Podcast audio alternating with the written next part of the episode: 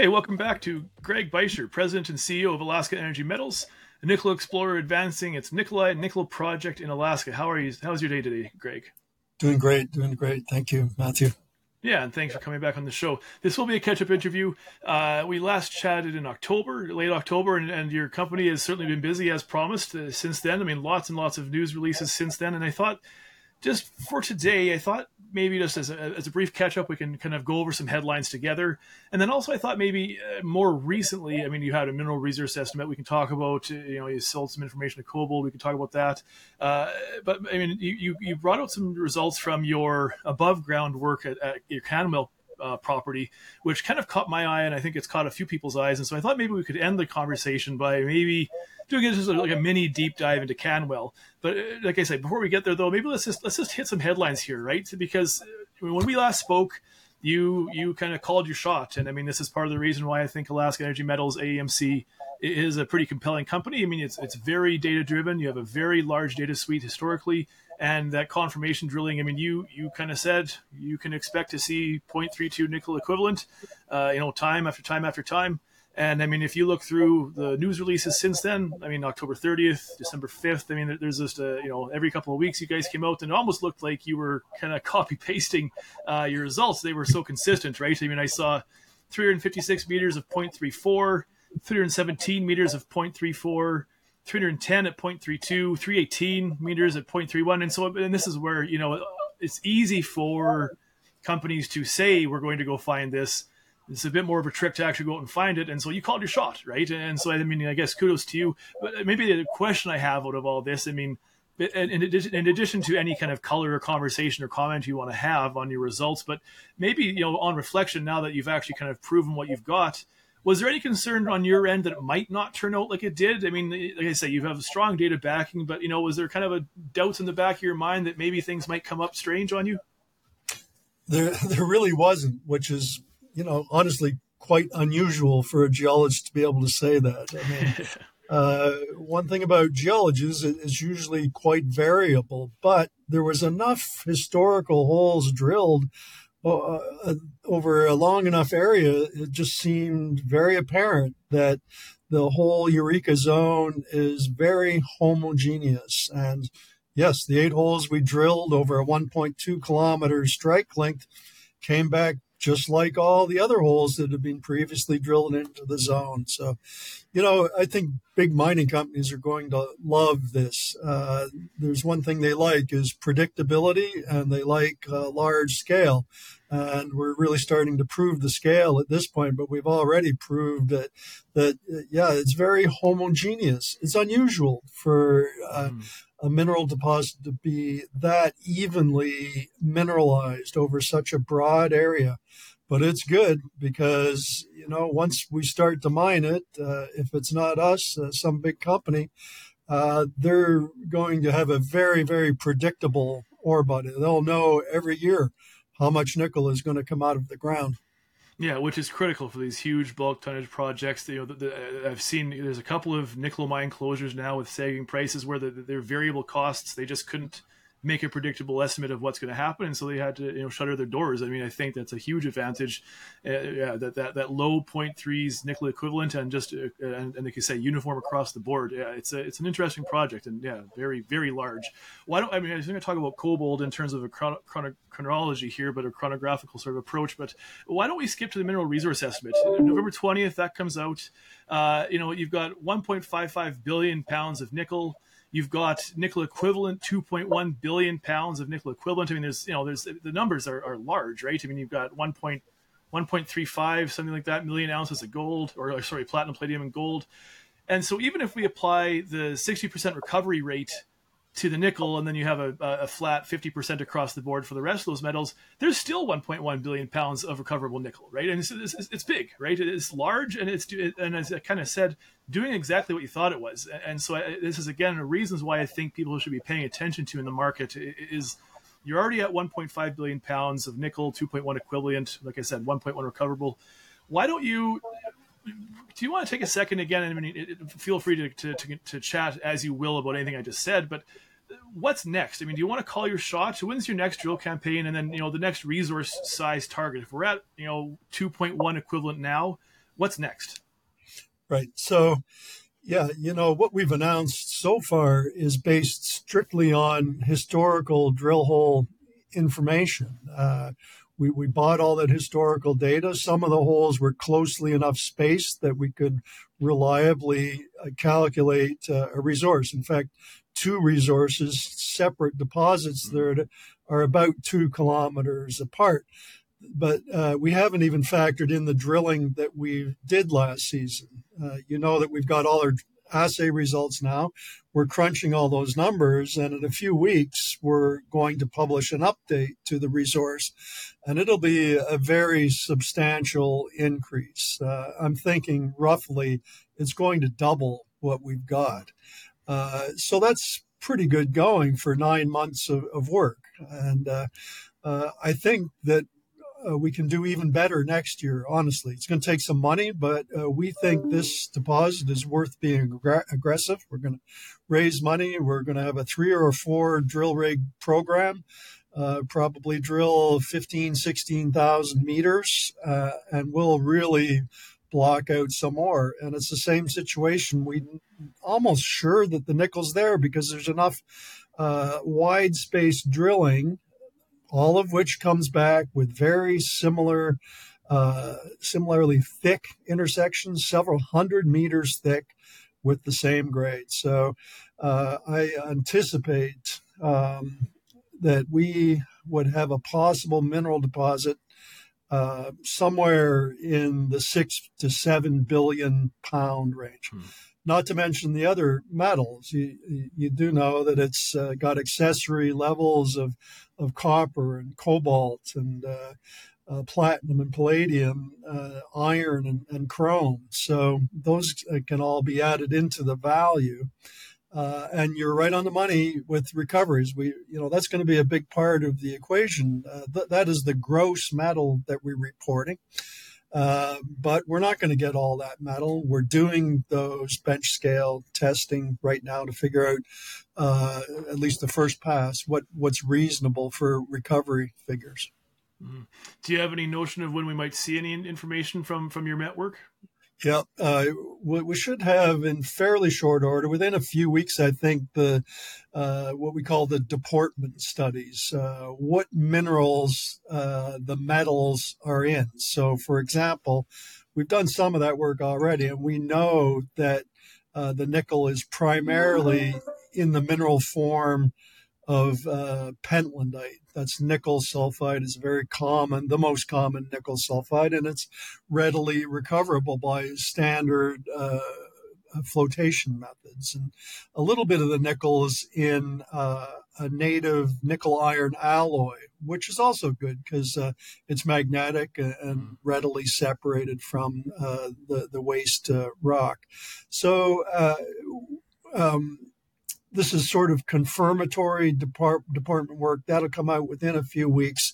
Uh, it's using the recently drilled holes, so it's nice fresh rock, uh, good samples, and that's the first step. And then from there, uh, we do the bench scale flotation testing, where we we see okay, well, how much of uh, the nickel and the other metals actually comes out into a metal concentrate, and you know, I don't really anticipate the first pass results to be that good. Um, you know, it, it, takes a lot of time to work with the specific mineralogy, optimize the process to get the best possible recovery. Mm. Um, but everybody's got to start at this point, and so it'll be May when that uh, results likely come out. Okay. And so, you know, again, kind of just looking forward here as a mini preview. As you mentioned, you have assays outstanding that will go into a mineral resource estimate and updated one next, you know, few weeks or a month or two. Uh, when can we expect the, the drill to start drills, like you say, three to four to start turning again? Yeah, uh, early June is the typical time frame. Uh, uh you know, you, uh, we drill from June and, until uh, October, and you can try to stretch the season, but it usually ends up costing a lot of money and problems. And uh, it, uh, at this stage of an exploration project, it's best just to stick to the summer months. Uh, once we're truly delineating a, an ore body, we can, and we've got full road access uh, established. Then, uh, yeah, then we're, uh, we're we can drill year round if we want. But yeah, still news filled into in the meantime, right? Five months till then, but still lots of information to come for you guys. A couple more kind of grab bag, like I say, kind of headline style stuff. Uh, Mark Begich appointed to your board of directors. Normally, board appointments, I'd say, you know, doesn't warrant a lot of chatter from from retail investors, but this one, you know, I looked into it. I thought it stands out as significant. Do you want to discuss, introduce us to Begich, people who aren't maybe familiar with Alaskan politics? His history, and I mean, obviously, you can kind of infer what kind of doors that might help open for AEMC. But you just want to discuss Mark's introduction to the company? Sure. I, I was very pleased when Mark Begich uh, joined our, our board. I've known him for a long time. I mean, that's one of the great things uh, about uh, living in a state that only has 700,000 people in it. Uh, you can get to know your politicians if you want to, and uh, and I do, uh, and I did. I did get to meet Mark uh, when first when he was mayor of Anchorage, and then later when he became one of our senators. and he's been a great champion of resource development projects over his political career. Um, and you know, at times uh, development projects are controversial, but I always appreciated how Mark could uh, walk uh, right down the center line and see both sides, uh, but ultimately get uh, get uh, the value unlocked for Alaska's citizens. And so he's really dialed in on on public policy in Alaska and the effect the, the policies that our federal government has on Alaska. So I'm really for, looking forward to the advice and direction that he can provide to me as I'm guiding the company uh, as it grows and, and uh, we move this deposit further down the road to where it's it's as well to the point where we're starting to build a mine. We're we're still several years away from proposing to build a mine and starting that permitting process. But um, you know, uh, community and government relations is a big part of our job, and uh, uh, he will provide me with very good uh, advice and guidance. I think. Mm-hmm. That, that, level, that sort of expertise that you do would love to have plugged into your company, right, on the board level. Uh, another one here, KoBold, right? This is an interesting one for people that don't know. KoBold is a really interesting company. I mean, really smart people, cutting edge stuff, and the kind of private uh, private company that works mining and, and development. Um, you sold part of your data data package for them for their Skolai project. What I find interesting is that you, you, know this Eureka project that you guys have. There's a bit a little bit of a rush. I mean, I know there's a couple of small Aussie companies that are, are working on some uh, on some land that they've got, and KoBold to the north now.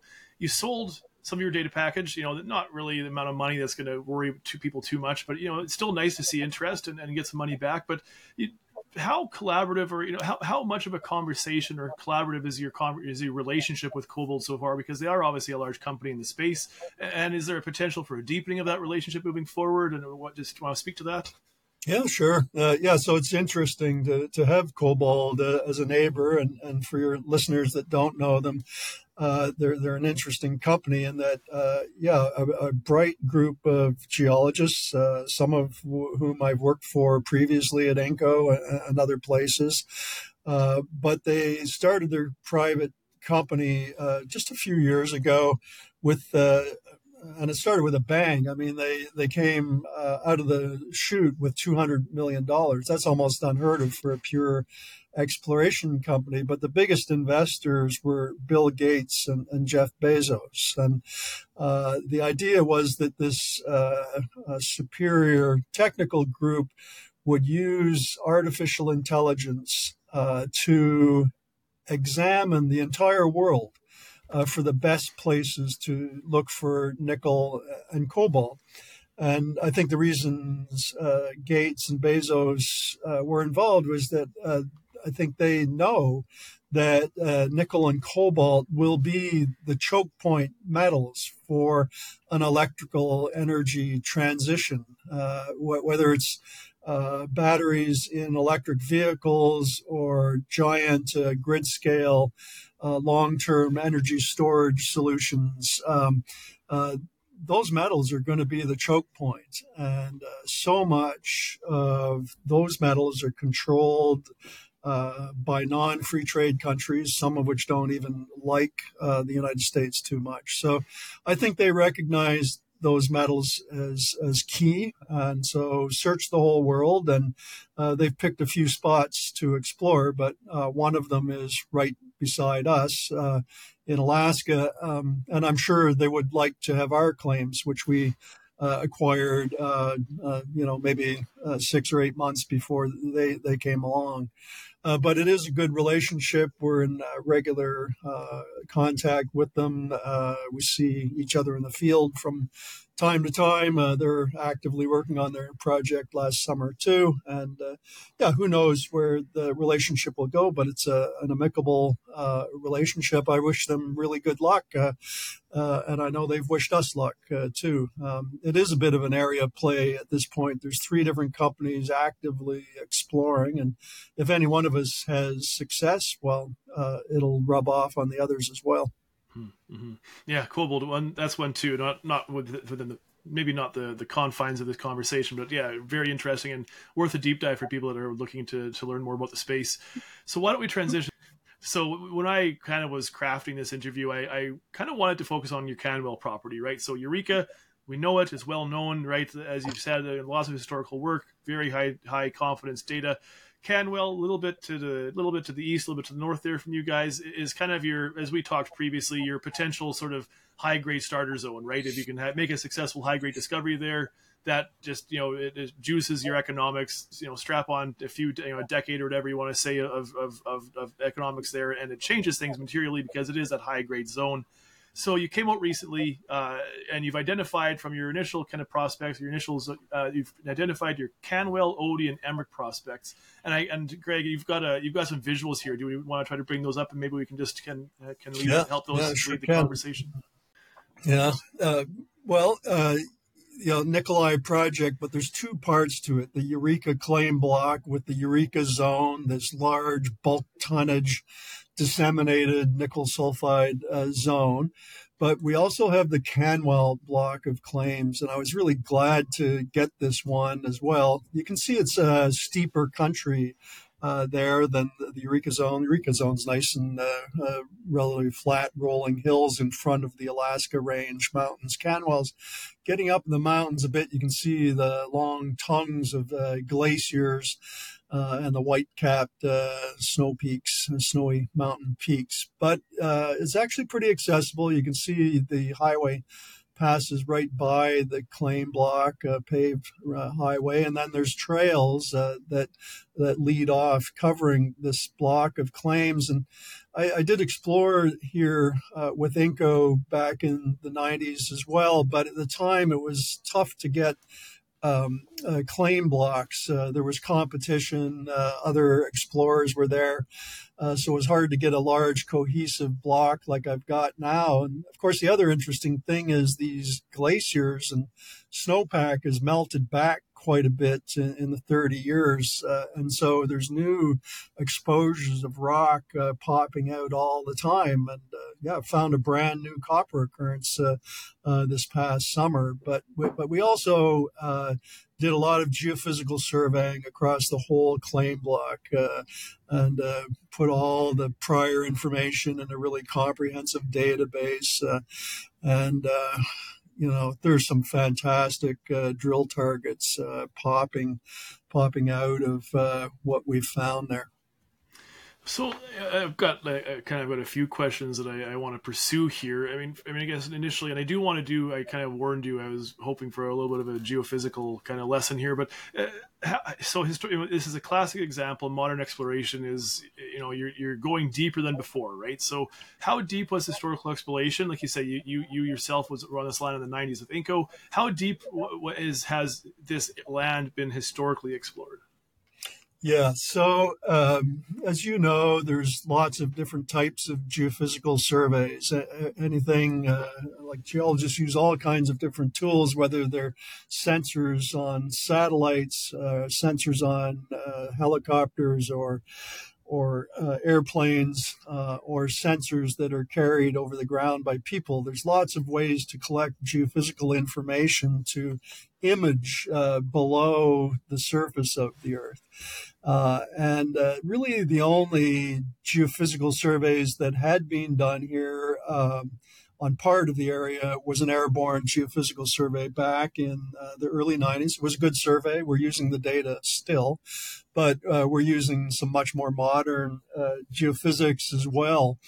Uh, and um, it, it's really worked out. Uh, that's what it needed. Uh, and we, we told everyone we picked the project up, look, we're, we're going to do it right here.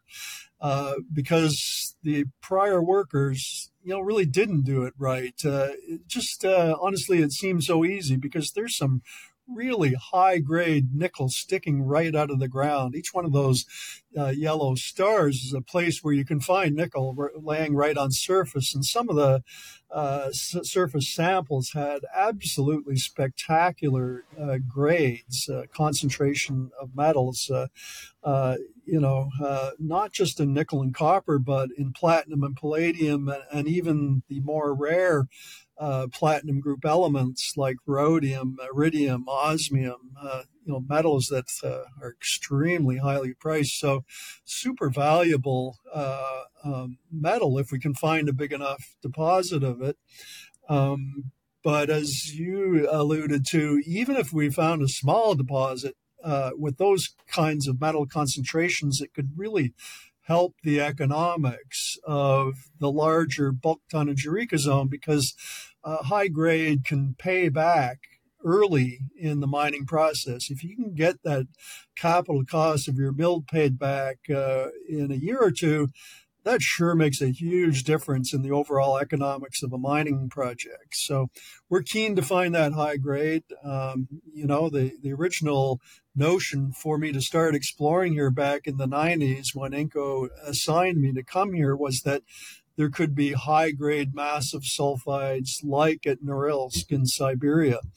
Uh, there's geologic parallels, certainly, and I'm not giving up on finding that high grade uh, massive sulfide. So we've done all the right uh, geophysical work to help fine tune our drill targeting to see deeper into the earth. And uh, I'm sure looking forward to drilling those holes next year. So you're looking at a map here right now. The contour lines are the mountains. Uh, you can see the Canwell Glacier uh, here. So it's pretty steep country. It's, it's, flatter down here near the Emmerich Prospect, but gets steeper up here towards Odie and and Canwell. But uh, you know, here this Odie prospect is a great example. Back in the '90s, we we found uh, uh, nickel right at surface. Uh, we drilled a short little hole into it, thinking, "Oh yeah, it's it's easy. We'll just drill underneath the surface showing and find more nickel." Well, it wasn't that easy. We did intersect nickel, but but now I, I go back and and look at. Uh, uh, some of the geophysical uh, responses. So what I was describing is here we found nickel right at service here in the 90s, drilled this short little hole.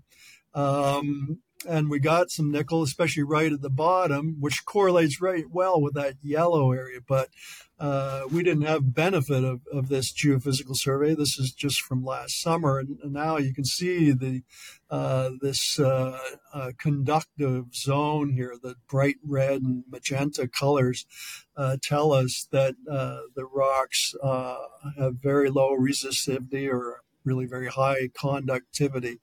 And uh, then you can see here the crossover in the electromagnetic components. And so that tells us uh, that's one great thing about nickel sulfide. It's quite conductive. Uh, and it's quite magnetic also. So we've got a strong magnetic response. We've got a strong conductor uh, sensed by geophysics, uh, and we've got nickel uh, exposed on surface, and we've got nickel in a drill hole. Um, uh, you know, that was around a half a percent over 12 meters in that little yellow uh, area. But, uh, you know, this is uh, where we should be by the looks of it. And I can't wait to uh, drill that hole this summer. If we pull out, uh, you know, 30 or 40 meters of massive nickel plus copper sulfide, enriched strongly in platinum group elements, uh, you can just imagine what that'll do to our stock price. Mm-hmm. And of course, yeah, like you say, it changes the entire metrics of this whole of this whole project yeah. as well.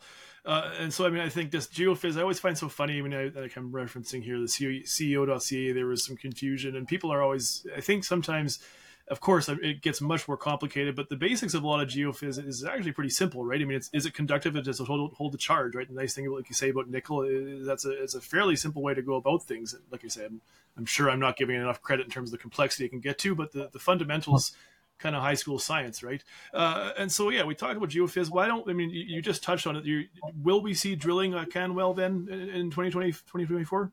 Yeah, uh, this is what we'd like to do right here. This is a proposed uh, a series of drill holes, these black lines. So for each of those prospects, uh, you know, we're, we're going to drill holes and not just dinky little ones like this. Uh, that's only a 60 or 70 meter hole. Uh, we're going to do it right, uh, six or 700 meter holes, get the whole stratigraphy and hopefully, yeah, this, this nice looking geophysical response is uh, the the uh, semi-massive to massive sulfide with great grade. The joy of being in the big city there, eh? I can hear your some, some sirens in the background, eh? Uh, so maybe the question, you know, again, I know this is going to be very, very, uh, very preliminary, but do you have a sense uh, holes in meterage that we might see on Canwell for 2024? Yeah, it'll be three to four thousand meters, something like that. It's five or six holes. That'll be a good start. Yeah, no, good enough, right? And I mean, yeah, that's I mean, it's very strong. I mean, this is based on very strong surface results, right? Five percent nickel, five percent copper. I mean, there, there's a there's a chart there that just shows. I mean, very very strong anomalous in, in terms of a lot of different kind of polymetallic approach, right? So, uh, it's one that I'm certainly interested in, right? Uh, very, like you say, it would certainly uh, re-rate uh, the the potential, and like you say, the stock price of, of, of AEMC. Uh, I think we'll keep it short and sweet here, Greg. I think 27 minutes is, is a short interview for me. Uh, do you have any anything that you want to talk about? Maybe that while I've got you here that uh, that I didn't touch on. No, uh, just entering into a really exciting time. You know, the macro backdrop is, is great. the more and more predictions of how much metal is going to be consumed uh, I think the United States, in particular, is uh, in a vulnerable position right now. It's starting to realize that it's given up uh, so much of its supply chains mm-hmm. and that there is potential for disruptions, uh, and uh, they've got to have their own metal, their own secure domestic supply, and and uh, and you know, well, we we've got it here. Uh, we've already shown we've got a fair bit. Uh, I think uh, with an aggressive drill program this year, we're going to have a lot more. And for those that are investing now. Uh, when nickel price is still soft, uh, that that means uh, you know th- there's more torque there, and when we uh, continue to delineate this deposit. And if we layer on uh, a high grade discovery at the same time, uh, you know, the returns could be great for shareholders. Mm-hmm. I think it's a great contrarian space, like you say, for for all the long-reaching reasons into the future why nickel has so much behind it now. We're in a soft spot in pricing. This is where you this is where you make your money as a contrarian. I would be remiss. Sorry, I was going to ask you this about you're in Vancouver, right? Metal Investors Forum Greg and, and VRIC, do you want to talk about uh, maybe what booth you're at or when we might see you talk or anything like that? So just for people that are listening can, can maybe come try to find you? Yep. Um, yeah, it's a conference season, and uh, yeah, I'm happy to get out and, and tell our story. Uh, uh, you know, we are putting uh, a pretty aggressive effort into marketing the company, market awareness, make sure uh, potential investors know about us, uh, trying to appeal to uh, a younger audience. I think, you know, uh, millennium millennial investors they have a lot of different uh, speculative investments that they can make. When I was their age, mining was it. It was the only way you could uh, make an investment and, and hope for, maybe even expect, uh, if everything worked out, that you could make five, ten, or ten times your money. But uh, I think the younger generation is realizing uh, that. Uh, a lot of it comes back to the raw materials, and that there is a lot of money to be made in speculative investments in, in exploration and early stage mine development companies. And so I'm trying to appeal to that audience too, and yeah, I, I think uh, we're getting a good response. No, excellent. Uh, yeah, I think you, you have got a story worth telling. So I'll, I'll say that for sure. And uh, I'll be out there. And so if I find you at I'll come find you, shake your hand. Otherwise, Greg, thank you for your time, and, and I'll talk to you again soon. Great, Matt. See you soon. Bye. Have a good day. Cheers.